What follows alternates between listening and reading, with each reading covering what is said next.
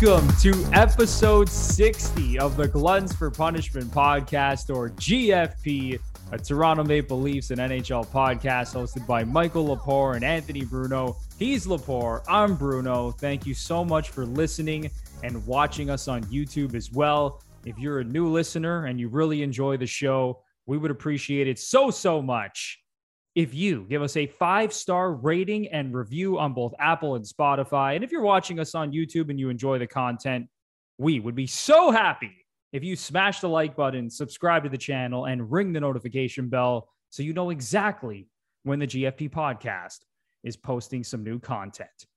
All right, everybody, we are recording this podcast right after game four between the Leafs and Lightning as the Toronto Maple Leafs got their asses kicked uh, at Amalie Arena, losing seven to three in awesome. a game that they could have delivered a decisive blow in this series to go up three to one, and they instead delivered an absolute stinker. So this thing is headed back to Toronto, tied at two games apiece. It is now a best of three. We're going to get into game four, the series as a whole, give you our thoughts and opinions on everything that has gone down so far. But before we do that, it is time to welcome in my partner in crime, Mr. Michael Lepore.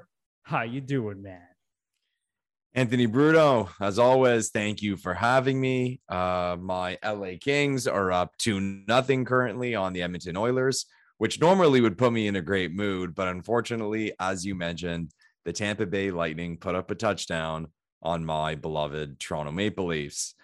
Episode 60 shout out goes to the only player in Maple Leafs history to don the number 60, Joseph Woll. And I'll put my hands together praying because it's been a heck of a long time since the Leafs produced a legit number one goalie out of their system.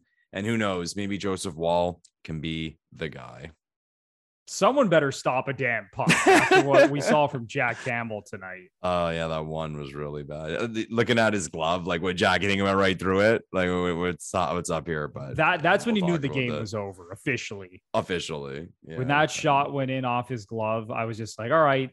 Uh, it's time to do anything else but watch this hockey game. But of oh, course, folding we do a Leafs podcast dishes. and we love this team. So we both sat through the entire game, torturing ourselves. But yeah, we'll get into all that. But before we get into the series and game four, Lepore, we made a special announcement on the last podcast. We did. So remind the viewers and listeners, tell them what's going on. Okay, everyone.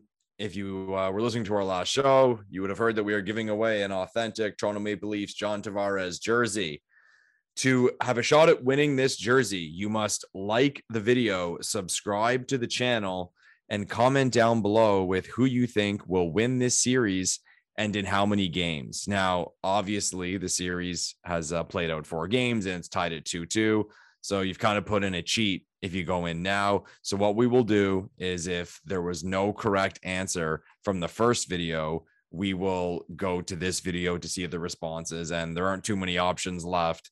So, put your entry in. But like I said, do not forget to like the video and subscribe to the channel and uh, tell your friends because I mean, if you can't get the jersey, maybe one of your friends can. We've already given away two Leaf jerseys um, earlier this year. I yeah. think even going back to last year, we gave one away as well. But we've yeah. done two giveaways so far, and now we're giving away this John Tavares jersey. So, like Lepore said, you must like the video, subscribe to the channel, and then in the comment section down below, leave your Instagram handle. Tell us where you're from. And then let us know who is going to win this series Leafs versus Lightning and in how many games. And like Lepore said, if no one from the last episode gets it right, then whoever gets it right on this episode will get the jersey and you're gonna love it. Even though John Tavares is playing like shit in yeah, this hot, series. Hot topic right now, and it, it, like I always have to forget something, right? Like as Bruno said, do not forget to put in your Instagram handle and where you're from. Too many. I'm, I'm too rattled from the game. I guess that's my excuse tonight. It's Instagram right. handle, I'll where you're from, go. who's gonna win the series, how many games. Like the video, subscribe to the channel, get yourself a chance at a John Tavares jersey. Beautiful. Get those entries in. All right. It is time to talk about game four, the absolute disaster that we just saw. So, Lepore, mm. just to recap, the shit show of a hockey game. The Leafs Recap went down. what? I mean, it was it was just a mess from the opening puck drop. The Leafs went down three nothing in the first period. It all started on that first shift where Justin Holl just looked awful. He Yeah. he couldn't get the puck out of our own. It wasn't just Justin Holl, but Justin Holl was the main culprit. The puck was just in the Leafs end. They couldn't get out. Stamkos ends up scoring that first goal, and then I'm just like, please, please don't tell me it's going to be one of those nights. And of course, it ended up being one of those nights. The Lightning go up five nothing. The Leafs, of course, you know, show some life in garbage time. William Nylander, the garbage time hero, scoring a couple of goals tonight, and Jake Muzzin ended up getting one as well. But this game was was never, never in reach for the Leafs. As much as you were, you know, sitting on your couch at home, hoping and praying that this team could make a comeback, there was there was no chance in hell the defending Stanley Cup champions, the two-time defending Stanley Cup champions who were smelling blood in the water. There's no way they were going to leave that arena tonight without a W. Yeah. So, So, I mean, Lepore, let's just start with game four, man. Like, what are your thoughts on on what we saw tonight? And then after we do that, we'll we'll get into the series and, and give everyone our thoughts on the series as a whole. yeah, I, I think I'm in the boat with most Leafs fans where deep down in a lot of games, I know what's going to happen. But there's that little thing in me that's hoping that all that what I'm thinking will be proven otherwise. And I'll be surprised by my team. And by that, I mean they will make me happy. They will do something that's not expected. The Leafs win game three in Tampa. And I will say they look great in doing so. So here we are with a chance to go up three to one in the series. And your heart is telling you the Leafs are going to do it. They're going to ride that momentum of the game three win. We're going to go back to Toronto up three to one with a chance to close out this series. But then your brain's telling you there's no fucking way that's going to happen because there's no way we're going to beat this Tampa team two times in a row. And anyone watching these games knows that's knows that because it's been said a billion times. And they just put up a fucking donut, man. Like unreal, unreal. What a bad performance. And I I'm not going to look too deep into this single game because uh, you see the quick reactions on Twitter and people like, oh, like the series is over. This has been a pretty weird series if you think about it. I mean, we blew them out in game one, and I'll step back first and say, if you do look at the series game by game, it seems like each and every time there was one desperate team, that team won game one, the Leafs could not lose game one at home. Oh my God, they could not lose game one at home. They blow the doors off. Five nothing win. Then you go to game two, pressure's on Tampa. You can't go down two nothing. They win. Game three, first game in Tampa. You know, the Leafs don't want to go down with another game to go, praying for the split. They win. And now you have this Tampa team trying to avoid going down three to one and heading back to Toronto and ensuring that Toronto's going to get three chances to win the series and two of them at home. And Tampa blows out Toronto. And again, crazy stat. In each and every one of the games so far, a team has had a three nothing lead. Like how often, yeah, how how often does that happen? Like in the history of the sport. But I'm not completely shutting the door on the Leafs winning this series. I think they can win the series even after that shit performance that we saw tonight. It's just that thing of like, prove me wrong, prove me wrong. Like, like I said, that that thing inside me that knows when something's gonna happen. And I'll say too, and like I'm not defending the Leafs, but I think we all were aware that Tampa was capable of what they did tonight. And they hadn't been playing their best through the first three games. And even the game they won in game two, like the Leafs made a lot of mistakes and then kind of handed that game to Tampa Bay. This was the first game where it was like, okay, this is the fucking Tampa Bay Lightning. And you can't rest on them for two seconds. Just seeing the depth, seeing the scoring power, seeing the balance. So it wasn't a shock to me that they got blown out in a game in this series, but I'm sitting here, I'm going to be a fan and I'm going to hope the Leafs can just shut the door on what happened tonight and move on. And I expect that crowd to be fucking bonkers for game five. And again, the pressure's on us now. I've said the the pressure has been on each on the team that has had the most the pre- the team is one who's had the most pressure on them in every game. And in game five, well, now it's the Leafs. because they can't they don't want to go down three to two headed head back headed back to Tampa. So hopefully that thing keeps going, but we'll see, man. We'll see. It just seems like every time you think the Leafs are going to prove you wrong and finally get over the hump in the playoffs and conquer their demons and win a big game, they completely shit the bed. Mm. And I'll just look back over the last three postseasons. So like go back to the bubble against Columbus. Remember the crazy comeback game? Yeah, how they lose game, game five. How they yeah. five. Like- so they have the crazy comeback game, and you're like, oh my God. Like this team has never showed this sort of resilience with their back up against the wall. There's no way they're going to lose game five. They're finally going to win a playoff series. And some people wouldn't even call it a legit playoff series because it was a five game qualifying round series. Yeah. But it's like you said, Lepore, how on earth, after that comeback, do the Leafs manage to lose game five to Columbus? Just a complete joke. Then, obviously, last season against the Montreal Canadiens, they go up 3 1 in a playoff series against the lowest ranked team in the playoffs. And they find a way to lose three straight games. And and in this series, right? You go up two games to one on the back-to-back champs. You're in their barn game four with, like I said at the top of the show, essentially they could have delivered a decisive blow tonight. They could have delivered the kill shot tonight. And I know you got to win four games to win the series. I'm not an idiot, but it really would have felt like this thing was over. You go up 3 1 on the defending champs coming back home for game five. It just felt like that would have been too big for Tampa to overcome, especially considering that the Leafs, honestly, for the most part, through the first three games, have been the better team especially at five on five. Big time five on five. So it was an it was one of those moments where I, I just felt, you know, this this this feels like the night that they're finally gonna do it, that they're finally gonna prove us wrong and, and come up with a big performance and make a statement, not only to the rest of the NHL, but to this entire fan base that has been losing faith in them year by year. you know, showing Kyle Dubas and Brendan Shanahan that they're a different team showing themselves, honestly, that they're a different team.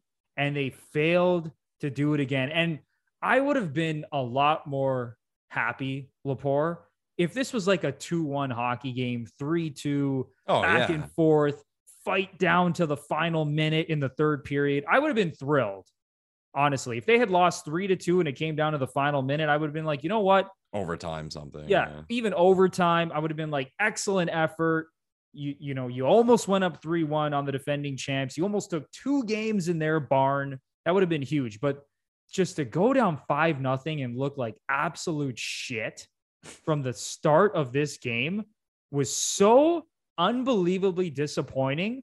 It just I, I it just makes me shake my head. And honestly i just started laughing. Like you know, yeah. as soon as they went up five nothing, I'm just sitting on the couch laughing, watching the game. I go, I cannot believe they're doing this again one one thing I'll say about tonight's game is I was I was actually at a wedding last night and someone was asking me, you know, watching the Leafs, and I was completely honest and I said it's not enjoyable. Like like I'll say it, I dread nights when the Leafs have a playoff game. You're not alone. Yeah, and like you, you're kind of thinking about what's going to happen and the nerves you're going to have and the stress and the anxiety you you possess while you watch the game. And I will say about tonight, I was pretty chill because the game was over in a hurry. So I was as relaxed as I've ever been watching a Leafs playoff game. But we're sitting here watching that game, and here we are soaking in it after the game, and our confidence is low.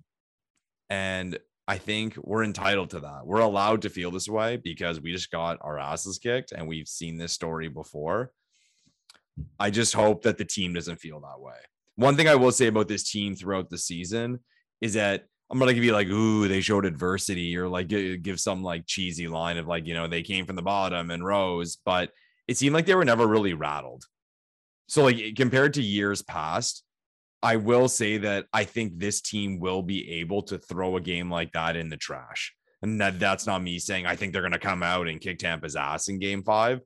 I just think like how you said about like watching as a fan, we'd feel better if they lost by one or in overtime. I think now more than ever with this team, whether it was that or losing the way they did, it's the same thing. They lost. Jack got beat a lot. Move on. whatever. We're going home. That's it.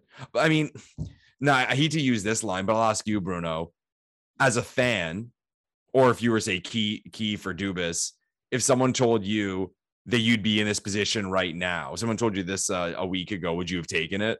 I think you take it 100% of the time. You take the best of three. I guess two of the two games at home, you take the best of three. Yeah, I think before the series, if someone said you're playing Tampa in the first round of the playoffs and you're going to be tied 2 2 going back to your home barn for game five and a best of three, where you have two out of those last three games on home ice.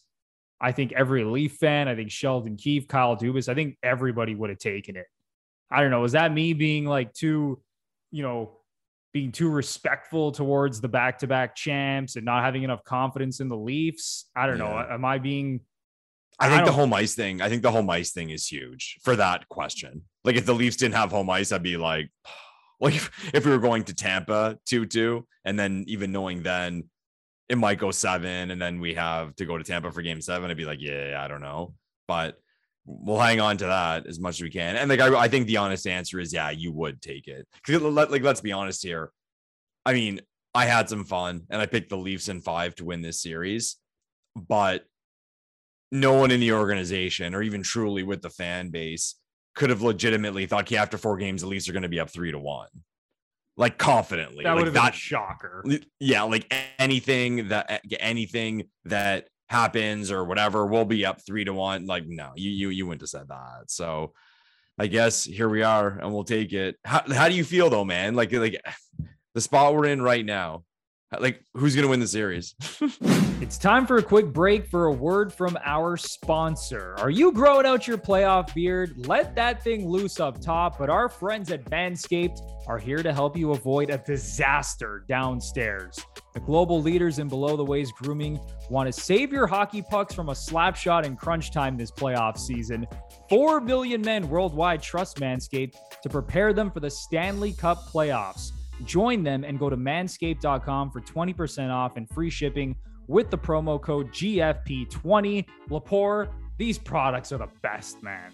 They are the best. And like Bruno said, the playoffs is about growing a beard on your face, but not on your balls. So make sure to go to manscaped.com, enter the promo code GFP20 for 20% off and free shipping, and get ready for the playoffs. You said it, Lepore. These products are awesome. The Lawnmower 4.0, the body wash and shampoo. There's so many great products. Head to the website, even their boxers. They feel incredible. Awesome. I'm telling you, you cannot go wrong. You got to get ready for playoff season, gentlemen. So you can get 20% off and free shipping with the promo code GFP20 at manscaped.com. That's 20% off and free shipping using the promo code GFP20 at manscaped.com com. Don't be a goon fighting your bush with the wrong trimmer. Choose the right tools for the job this playoff season with Manscaped. I completely agree with your point that they're going to bounce back and that they've been resilient this year because I, I think they've been very resilient this year. There's been some shitty games that they've had and they have thrown them in the trash and they have bounced back right away. And we saw that in game three of this series. True. The Leafs yeah. lose 5 3. They gave the Lightning seven power plays. You're thinking, here we go again. We could have went up two nothing on home ice. We screwed that up, and then they bounced back with a massive road win in Game Three. So I think the Leafs are still in a good spot here. I, I think they're going to have a great performance in Game Five, even though they looked awful tonight.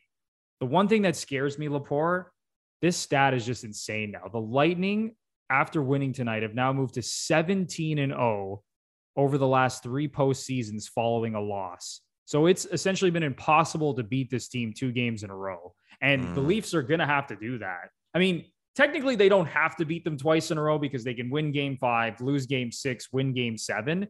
But it just feels like if you're going to get by this Tampa team, I don't know. It just feels like they have to win two in a row because are, do you have any confidence in the Leafs if this thing goes to game seven, even with it being on home ice? I'll get back to what I said before. Let's say the Leafs win game five and then lose game six would you have taken that the game seven in Toronto? Oh my god, I I would have taken like, it. You'd probably take it, like you like take a, it, a, but you're terrified. Uh, well, of course you're terrified. It's the playoffs, and we're idiots who chose the Toronto Maple Leafs as our favorite hockey team, so we deserve it. But at least you take the the coin flip of like, yeah, okay, we're at home and whatever happens happens. And again then maybe that's giving I, how can we say that? How can we sit here and be like yeah no, we're giving too much credit to tampa. The back-to-back champs. They don't you just said they don't lose two games in a row. Their goalie's under Vasilevskiy. I'm literally watching these games. It's funny eh how it works in the playoffs. You're watching a game and it kind of hits you of like this team is fucking good like you just hear these names roll out in the lines like oh yeah they have like Hedman.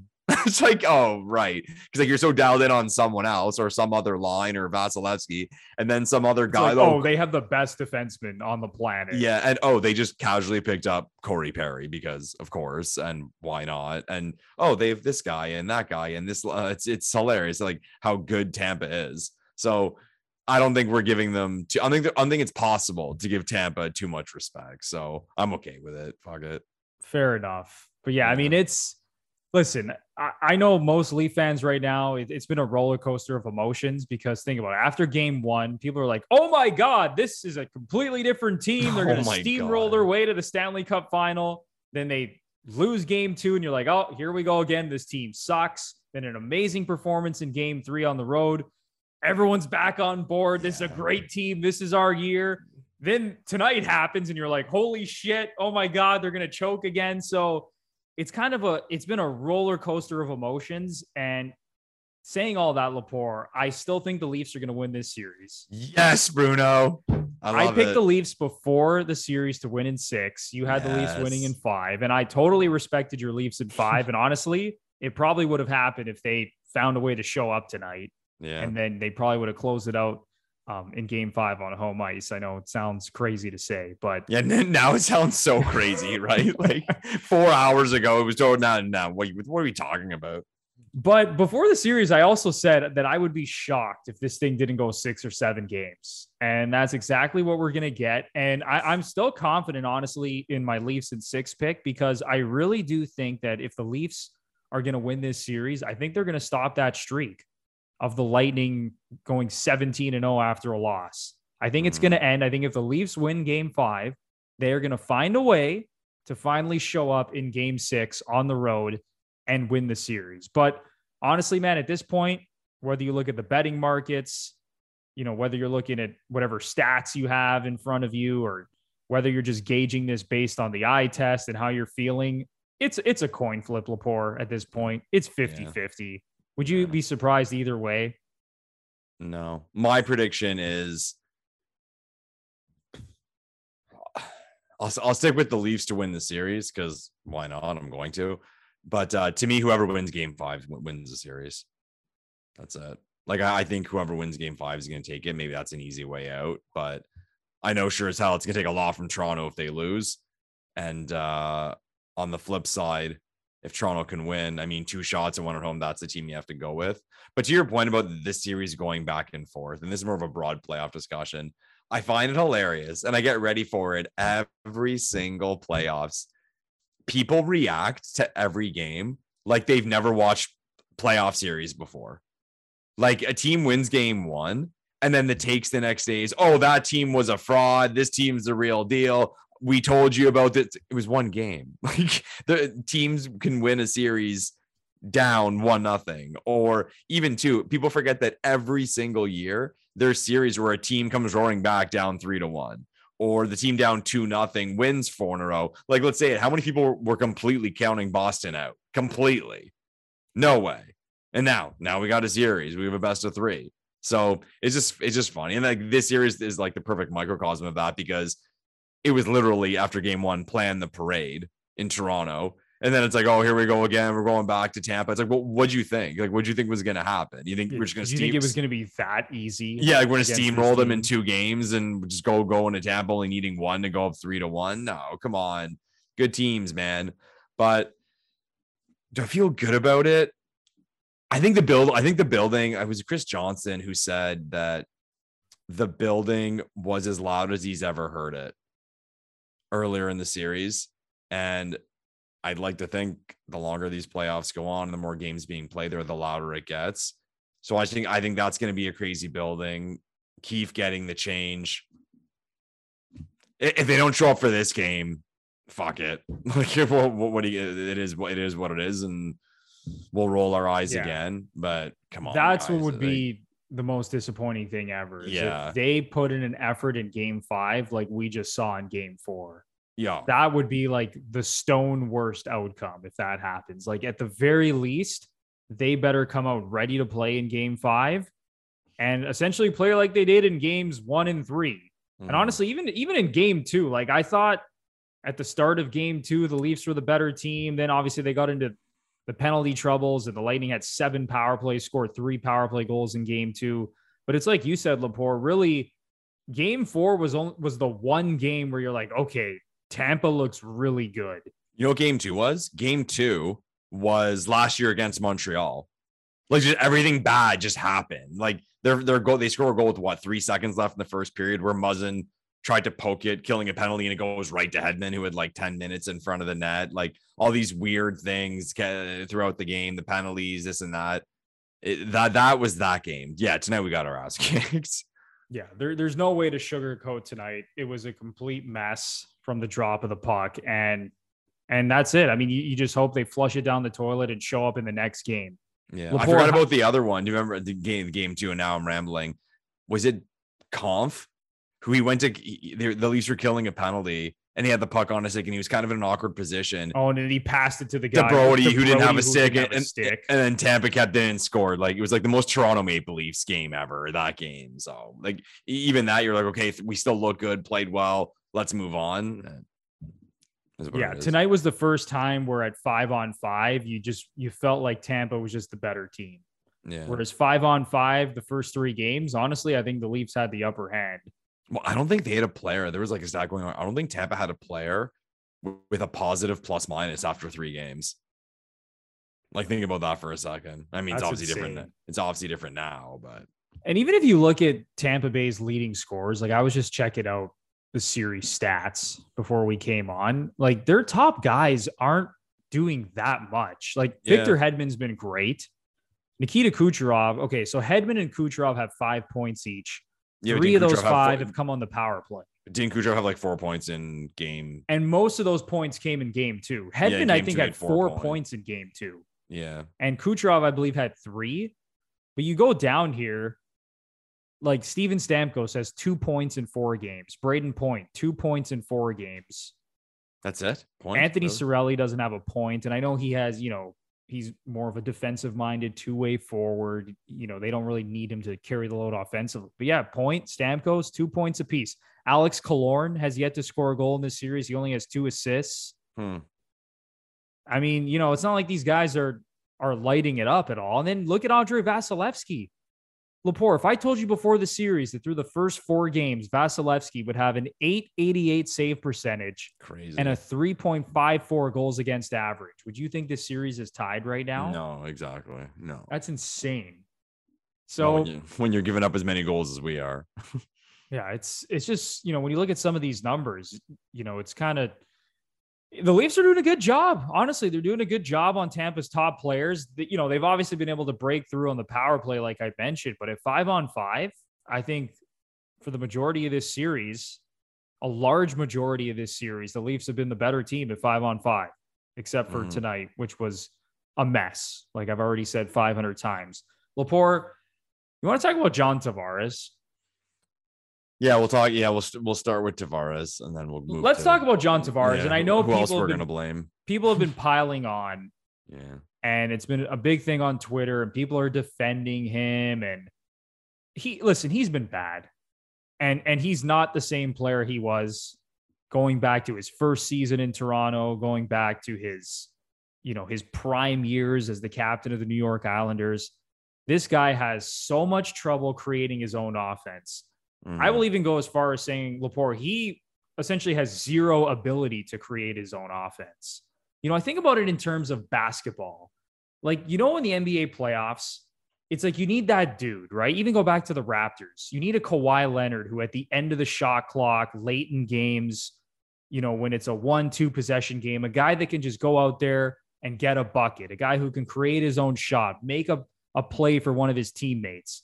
And again, it, it's hard to find those guys, especially in the in the NBA. It's not like those guys grow on trees. And it's not like they grow on trees in the NHL either. But when you're being paid $11 million a year and you're the captain of the franchise, I expect you to have the ability to create your own offense and to make things happen and to, you know, at certain points in the game, whether it's a close game, whether, you know, you're up by a goal and you need that second goal to kind of just pull ahead and and win a playoff game. I, I, I would hope that John Tavares has the ability to make plays like that to help his team win big games. But Lepore, he has zero ability to do that, being paid $11 million a year. Mitch Marner and Auston Matthews, I think, have been great in this series. Yeah, Mar- Marner's been our best player, like not even a talking point. And when I talk about creating your own offense, you watch Mitch Marner and Auston Matthews, and I get it. They're better players than John Tavares, but they have the ability to create their own offense. Even they drive William, play, yeah. Even William Nylander, and I know there was there was a play tonight that was that's been circulating on Twitter where he gave up on the puck in the corner. I don't know if you saw this where I didn't. puck went into the corner and Erik Cernak went to go get the puck and William Nylander essentially just bailed on the play because he didn't want to get hit by Cernak. Oh fuck. after the podcast, go on Twitter, you're gonna find it. Like he's getting roasted for that. But then of course, after that, he ends up scoring two goals in the third period. Well, was it five nothing? It was five nothing when he did that. Not that I'm yeah. giving him a pass, but yeah, uh, I know it's one of those things. It's like everyone knows the game's out of reach. Yeah. Nylander's not trying to get killed. You could say, oh, he doesn't have the heart and the passion and the will, but it's like whatever. The game's over. I'm not going to beat him up too much for that. But even William Nylander, back to my point, he has the ability to create his own offense. And he's what the fourth highest paid player on the team after Morgan Rielly. But again, John Tavares, man, we got to see more out of this dude. Lepore, looking at his numbers through four games, two assists. Two assists, yeah. He's a minus three, and he's essentially been a no show offensively. Yeah. I think with John now, it's later in the season. I mean, his body's not like he's he's got there's, there's miles on those legs, like like we all know that based on like the style he plays and the weight he carries. The thing with him, I think he's at the point now, and this is not a defense for him. I just think this is a reality. He's not going to drive play. He's still capable of being very productive and being a very good player he's just not at the point anymore where he can do it on his own. Like when I first saw they had put him on a line, was it with Kampf and Mikheyev? I was like, no way.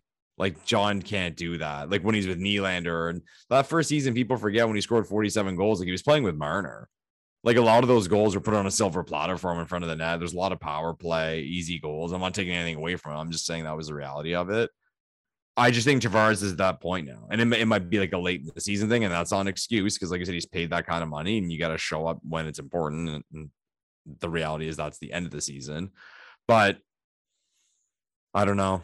We got to see something. It's more just about that. Like if we're going to be completely black and white at the situation, your captain who's paid eleven million dollars has to be good. Like there's there's no excuse. There's no reasoning for it, and I'm already, it's like that negative Leaf fan thing, man. I'm already like foreseeing the talk of the summer. If this keeps going the way it's going, last year it was Marner. Marner, everyone hates Marner. We got to get him out of here. Fuck him. I don't want that to be for John Tavares, like the guy from we're, Toronto. We're heading down that road. We're getting, oh, trust me, Bruno. I'm prepared. I'm very, very prepared. Like making $11 million, the guy from Toronto, like the captain. Like he's gonna he's gonna turn into like the Phaneuf like a joke again. Like, and I don't think we'll get to that point, but man, like I'm worried and I'm and I'm rooting for him. Like I fucking love Tavares. So hopefully he gets a big goal or something in in game five. and you can call me negative and say that I'm being too hard on him, but another reason, Lepore, I'm being so hard on him is because I'm looking down the line in these playoffs specifically and saying, how the hell can this team win a Stanley Cup if John Tavares is not going to produce? Yeah. Well, like if, if your number two center, who, like we're saying for the 500th time, makes $11 million a year and is expected to put up a point per game and score big goals in the playoffs, if he's not going to produce in the playoffs, you know, Mitch Marner and Auston Matthews, as good as they are, I mean, how far can they drag you by themselves? At some point, you're going to need some secondary scoring here. And I understand some of these other guys like David Kampf have stepped up. Ilya Mikheyev, even Pierre Engvall has been solid. Like there's dudes that have been stepping up, but if you are not going to get production from John Tavares, I just find it very, very difficult for this team to make it through four rounds of the Stanley Cup playoffs. If this dude is just not going to produce offensively. And again, it's been a tough matchup taking on the Tampa Bay Lightning, who are the back to back defending Stanley Cup champions. They know how to win, they know how to lock it down defensively. And I'm sure that's causing issues for John Tavares, but he's got to find a way to overcome that. And saying all that, I think that the Leafs can still win this series without John Tavares producing at an elite clip. I, I think it's possible, but it's just making it so, so difficult. Like, if this dude is not going to find that next gear, it's going to, you know, it's going to cause problems. And again, it might not cause problems in this series, but if this thing goes the distance, if this thing is going seven games and it's a tight checking game, you're going to need him to step up at some point. And if they're going to move on to round two and play Florida or or the Washington Capitals, whoever it ends up being, you're going to need John Tavares to step up. So again, I'm looking at this more more more in a long-term perspective as opposed to a short term because he he's got to step it up if this team is going to make a run deep into the Stanley Cup playoffs, Lepore. We need him to play well if we want to win the series.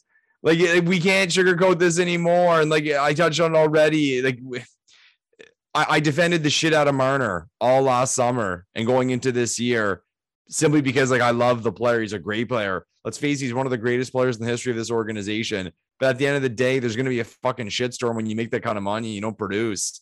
And with Tavares, like we need it. And like Bruno said, Uh, the, the Leafs cannot advance without it. So like something something's got to happen here. Like I, I don't have much more to say. Like there's no explanation. There's no magic wand we can wave to get him going. But like, I'll ask you, Bruno, with regard to like the line mates, like, is that a completely shitty excuse? I think it is because again, when you are paid in that bracket and you look at all the other players in the league who make $11 million a year or somewhere in that range, anything over Less. 10 million, let's say. Yeah. I would say 98% of them, you know, and I know there's some bad contracts floating around out there. I, I totally get it. But not let's say over 95% of those guys have the ability to make plays, create their own offense, and be game breakers, whether they are defensemen or forwards or goalies. Okay. And I and I know, I know Sergei Bobrovsky makes $10 million. he's a roller coaster. And I know, well, Carey Price, you know, obviously he was God in the last playoff run, but you know, I know he is not really living up to his contract either. But most of the guys that make that much money make shit happen, Lepore. They do things that help their team win. And right now, John Tavares, I don't give a shit about his face-offs and his defensive play. Yeah. I, what pisses me off, like when people like defend Tavares and say, like, oh, he's great in the face-off circle and he's he's a great two-way player. Like Sheldon Keefe does that to deflect things off of John Tavares. Yeah. When you hear Sheldon Keefe in a press conference be like, listen, John's been great on both sides of the puck you know, he's doing a good job. Uh, he's doing the little things. Like, I, I honestly think that's him deflecting because he doesn't want to throw his captain under the bus. And he knows more than anybody that he needs more out of his captain. And I, I don't think it's a matter of like, oh, he needs better line mates. No, John Tavares should be able to make his line mates better. Like we saw in New York when he made Matt Moulson a really good player. Everyone remember that? He mm. made Matt Moulson an undrafted player he turned him into like a 30 goal scorer. And again, I, I get it. Tavares is not the same player. He's lost the step. He's older now. But come on, man. He's in the middle of this contract. He's not that old. The dude's like 31, 32 years old. Sidney Crosby is still out here flying around, producing in the playoffs. And John Tavares has done nothing at five on five, Lepore. Nothing. He set up William Nylander tonight.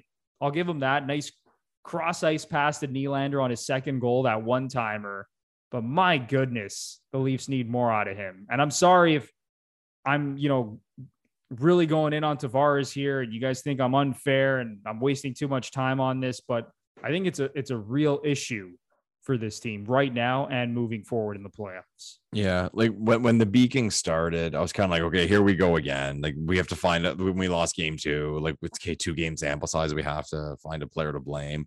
But it's continued through games three and four, and I'll again, like I'll ask you, where do you see this going? Because like where I get worried is players don't get better, they get worse and John's got three years on his deal left after this one. So I'm almost kind of questioning like how can this end up being positive? And and again, like to the point of how guys get older and get worse. If it is gonna have a positive spin, it's got to happen now because it's way more likely that it happens now than it happens later in his contract, right?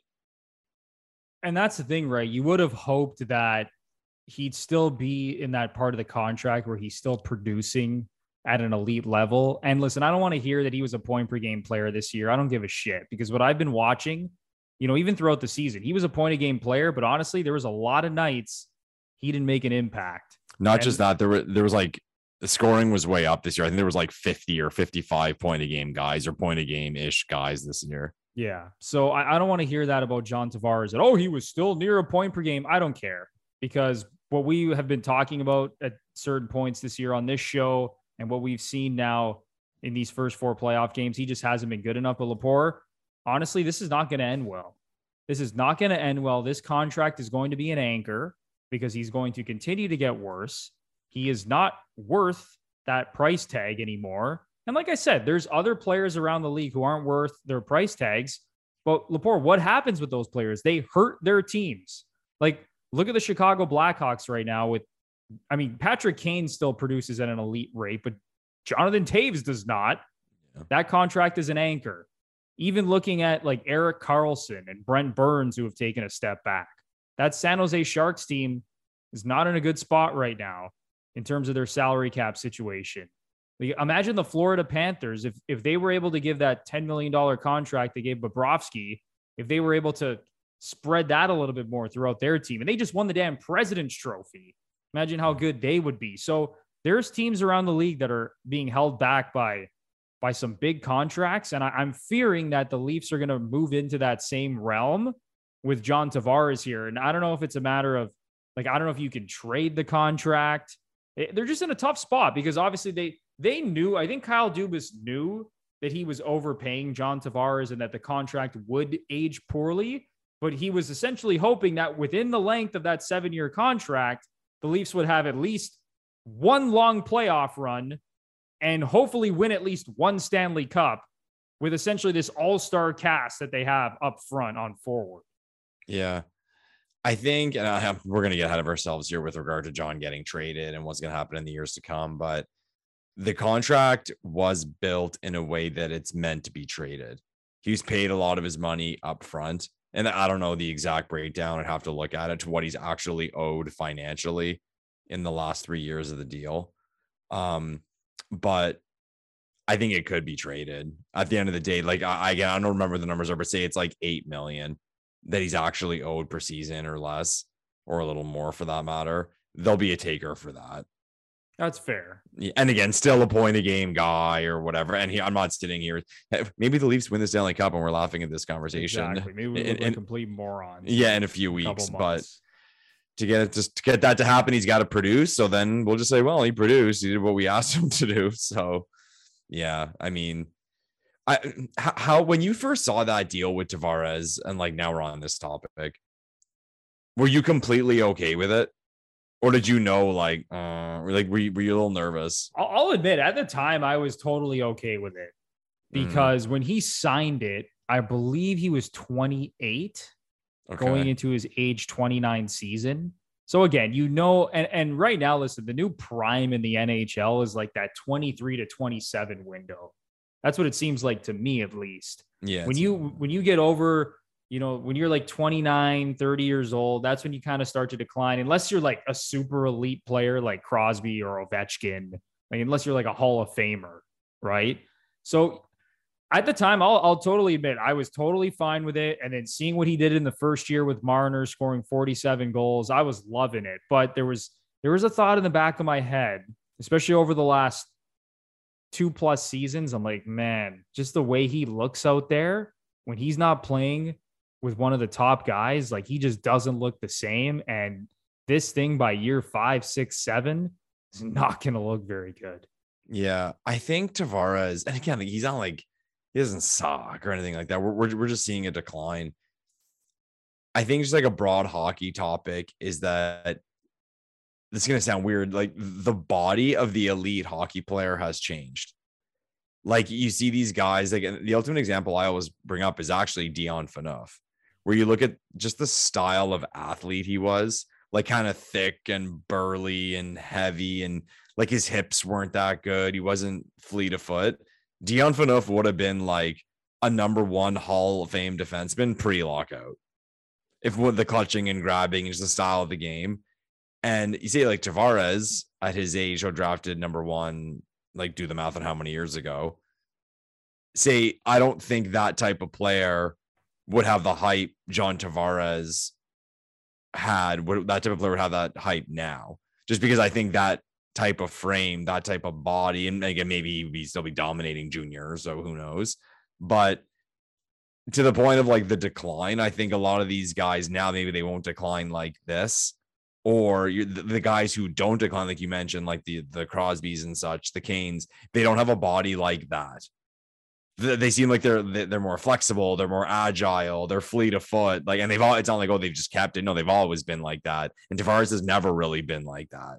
So, I, I think that that's a big part of it, and it's kind of like a change in the NHL. So I wonder how much that was looked at when that contract was given out and like what the end i mean they were aware that there was going to be a decline at some point but i'd like to know what was like the anticipation like with regard to like when and how bad. I think the biggest thing that you mentioned is is that he's just not fleet of foot. Yeah. i think that's what's led to his decline is that he just doesn't skate as well as you know some of the other players that we talked about and that's an issue especially in today's nhl like i look at steven stamkos it's interesting because when remember when Tavares scored his 47 goals in year one, mm. Leaf fans were like, yes, thank God we signed Tavares over Steven Stamkos. Right. They are the exact same age. They were both born in 1990. And now it looks like Stamkos it's funny is actually aging injuries. better than John Tavares. And Good listen, point. Stamkos is not, I mean, he, he's a better skater than John Tavares, but the one thing with Stamkos is he has that shot he's also that he's slimmer, he's more agile. Like yes, he he's more of like better. he's more of an athlete. Yeah. Like I remember and not even, a rugby player. yeah, exactly. Like I've I've interviewed Steven Stamkos in the past, and one thing I know about him is that humble brag. little, little humble brag. Humble he brag. loves baseball. Like this dude was like a really good baseball player, and you know, it got to the point where he he couldn't keep playing like men's league baseball in the summer because now he's Steven Stamkos. But right, like growing up, like he was like really good at baseball like again, I don't want to say he was going to play like in the major leagues or something like that, but Steven Stamkos just strikes me as a dude who can play like any sport and he would just be good at it because he's just mm-hmm. a he's just a really good athlete. Whereas I don't think John Tavares is the same athlete, and I know that like you know his family was like unbel- like who's his his uh the dude that plays lacrosse I think his name was, was his uncle. I think his, his name uncle. was John Tavares. Yeah, his uncle. Yeah, exactly. John mm-hmm. Tavares, mm-hmm. who's like an incredible, was an incredible lacrosse player, and John Tavares himself was good at lacrosse, but yeah. he still doesn't strike me as a guy who's as athletic as like a Steven Stamkos or a Sidney Crosby, or you know, let us know if you come up with it with another example. So it's interesting to compare what Tavares and Stamkos have done over the last few years. And again, Stamkos has been in a better situation with the defending back to back Stanley Cup champions. Yeah. But Stamkos just had 100 points this year 40 goals and 100 points, his first career 100 point season. And he's the same age as John Tavares. And, you know, we, we even saw tonight that electric shot that he had to score the opening goal for the Tampa Bay Lightning. And again, Steven Stamkos hasn't been fantastic in this series by any means, but I think he's been a hell of a lot more dangerous and impactful than John Tavares in this series it's kind of funny again. The point people forget that uh, that first cup Tampa won, they essentially won it without Stamkos. I remember the the talk in the summer was maybe if not the year after, if it would happen eventually, that they, that they would trade Stamkos. So you know, like oh good, they won the cup without him. Like imagine what they could do if they had that money to spread around and Now here he is, 40 goals, 100 points, looking great. You know what I mean? Just funny, man. Hockey, hockey opinions change quick. Yeah, it's funny how things can change so so quickly, especially in just one playoff series. Narratives can can do a complete 180 Yeah. even when you're least expecting it. So Yeah. before- So in, in a week when Tavares scores the overtime winner in game five and six, we'll just be like, fucking Stamkos is shit. Tavares is the best man. contract ever. Yeah, Dude, this- you're the greatest GM of all time. Yeah. Because sports. Lepore, let's uh let's move off of John Tavares before Leaf fans uh want to strangle us for this because uh, maybe we've been a little bit too hard on the captain, but I, I've liked this conversation. It was a good, honest conversation. Do you want to quickly uh we're we're shitting on people. You want you want to quickly get on Justin Holl? Yeah, you know it's funny. We did That's not where you were plan this. I was gonna bring up Justin Holl Lepore because is there any way Keefe can go back to this guy in Game Five? Can somebody please give me? I am asking. I am genuinely asking. Somebody out there, comment down below and give me a rationale as to why Justin Holl is in the lineup instead of Lily. Let me know. There's got to be a reason. There has to be something inside Keefe's brain that is telling him to put in Justin Holl. Let me know because I, like I need to. Like I, I need something to try to like justify this in my brain because he is terrible, man. He cannot like give and take a pass without like fumbling it. Like, uh, like you're nervous for him. Like his feet don't look good. Like he doesn't look like an NHL player. Like we, um, a buddy of mine, we always joke about, you know, who's like, well, like terrible players. And I'm like, oh, who is the worst player in the history of like this organization? And you think back to a, like a bad player. Like, I know this may sound harsh. but I'm getting there with Holl, like the season he's had. Like he just looks brutal. And again, it's driving me nuts that there's faith in this guy. I remember on the Steve Dangle podcast, he brought up that he was there when Keefe won the Calder Cup. So he can like rely on him. Like, fuck off. Fuck off. This like the if- NHL. like, but if that's the answer, like, like I hope to God that's not the reason. Oh, when we won the Calder Cup, like, get the fuck out of here. Like, he can't move his feet. He can't handle the puck. What does he contribute? What does he contribute? He was like, oh, like killing penalties. Give me a break. Someone else can kill the penalty. I If can it- kill a fucking penalty. but it- it's, it's not you even know, about that, like, Bruno. Jesus, it- it's, it's it's more about if, if a guy's that bad five on five, it's like the swing in your argument is not like always a little better on the penalty kill. Like, come on. But yeah, yeah. I'm I'm I'm sure uh I'm sure the uh, the Tampa Bay Lightning and their cast of characters is like really scared when, when they go out there and they see uh, Justin Holl o- on the penalty Oh, kill like this. They're licking their chops. Oh my when they see God. big Justin Holl just Dude, Friday morning his way onto the ice. Nikita Kucherov is like, let's fucking go. go Friday morning pickup hockey. I'd be excited to see uh, Justin Holl on the other team. Imagine the Tampa Bay Lightning.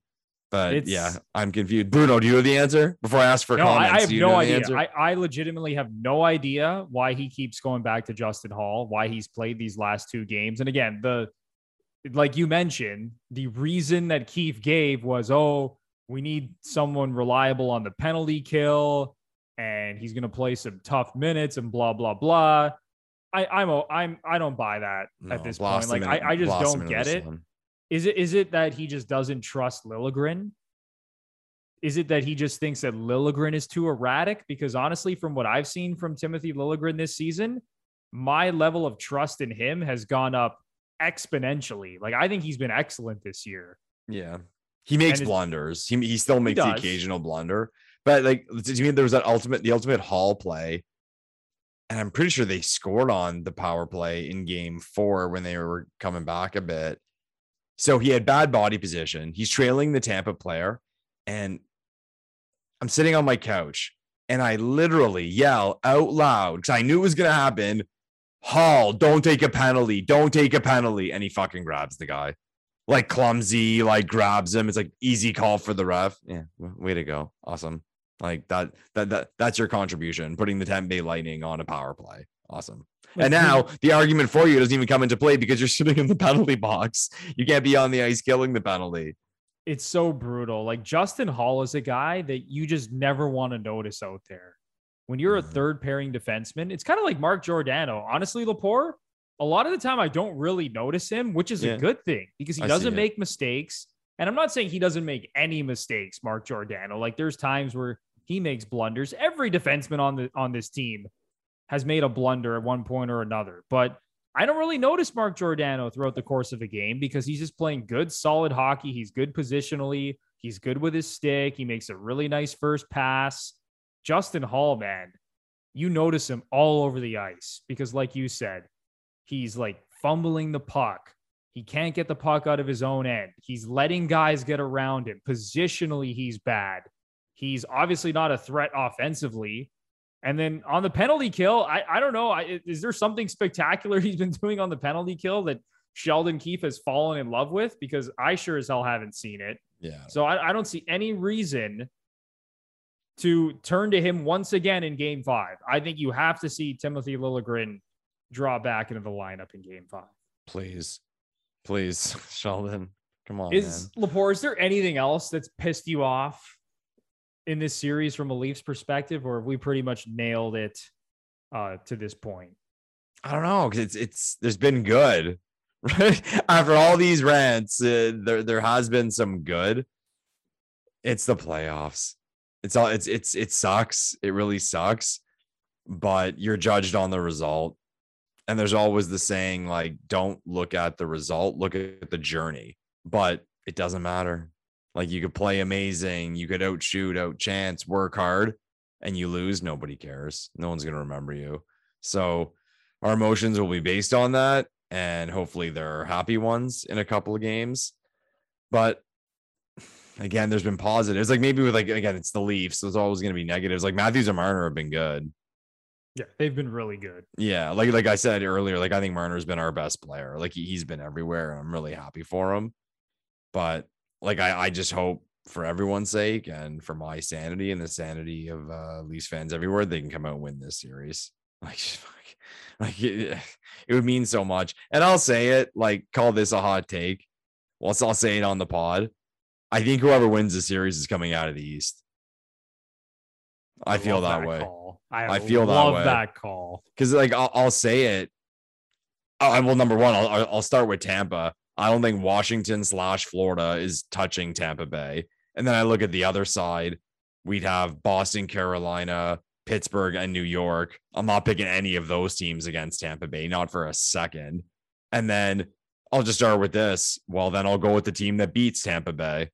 So if the Leaf if the Leafs can get past Tampa Bay, well, I'll pick them against Washington or Florida.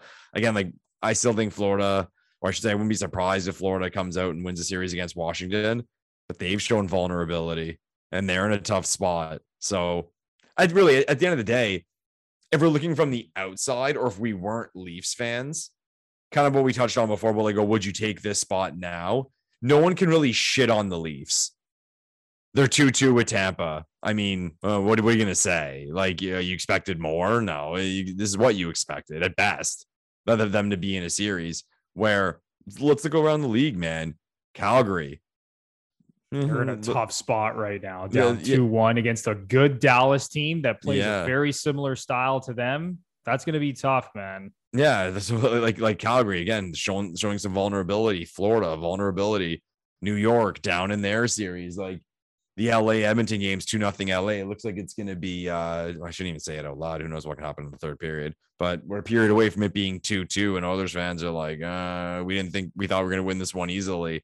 So, with the exception of Colorado, I'm seeing volatility all over the playoffs. So, I'll pick Tampa to come out of the East or the team that can beat them, and hopefully it's Toronto.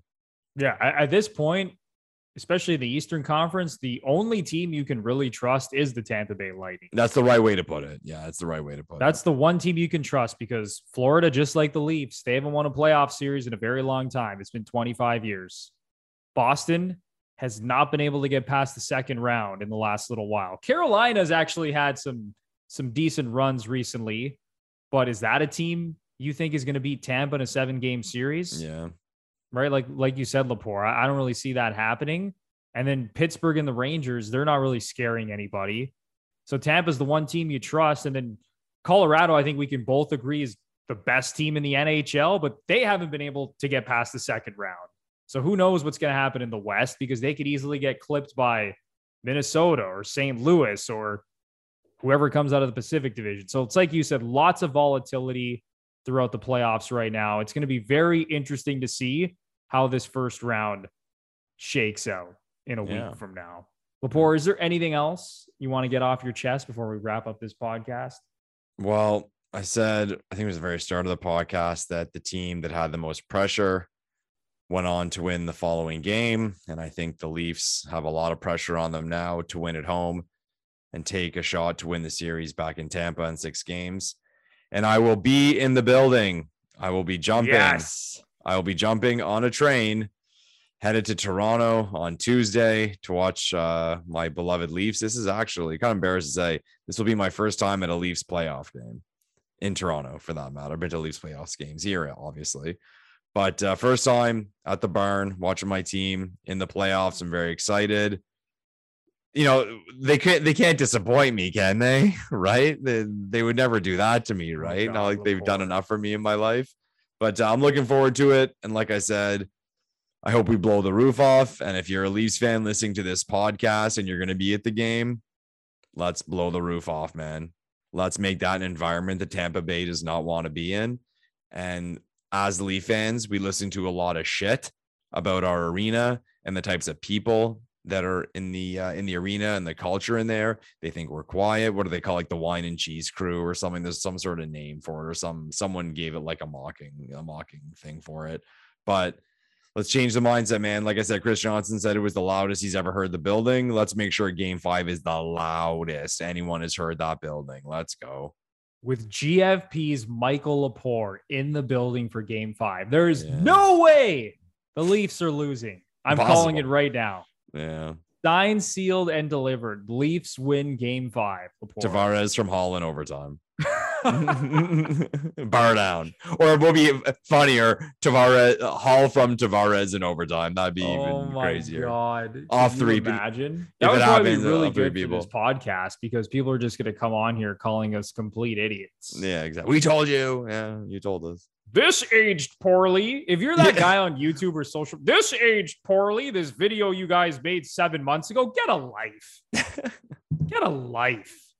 That's all you do is you go comment on videos and say this aged poorly. Yeah, of course you can say that seven months later.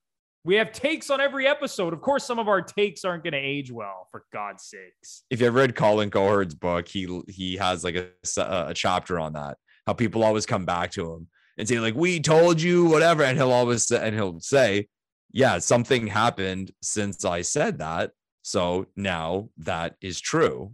right? So it's kind of funny. It's like, well, this team. Say you pick a team that you think sucks. Well, just because they win the next season doesn't mean they didn't suck the year yeah, before. the year that you said that they sucked and you called it like it is, just like Yeah. we do on this podcast every single week. We call it like it is, and if things change and new Oh, information comes to light and things happen, then so be it. And if we look like it, idiots from time to time, then so be it. But awesome. I wouldn't have it any other way. Lepore. Yeah, I love looking like an idiot on uh, on YouTube, Bruno.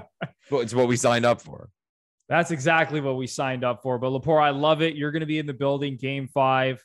The just watching on TV, the atmosphere has looked absolutely electric so far at Scotiabank Arena. So I'm hoping the Leafs get that GFP boost and Yeah. uh, and come away with a victory. So Leaf fans, just everyone, just just relax, just relax. Leafs are still in a good spot. If they can pull out the victory in Game Five, then things are looking good.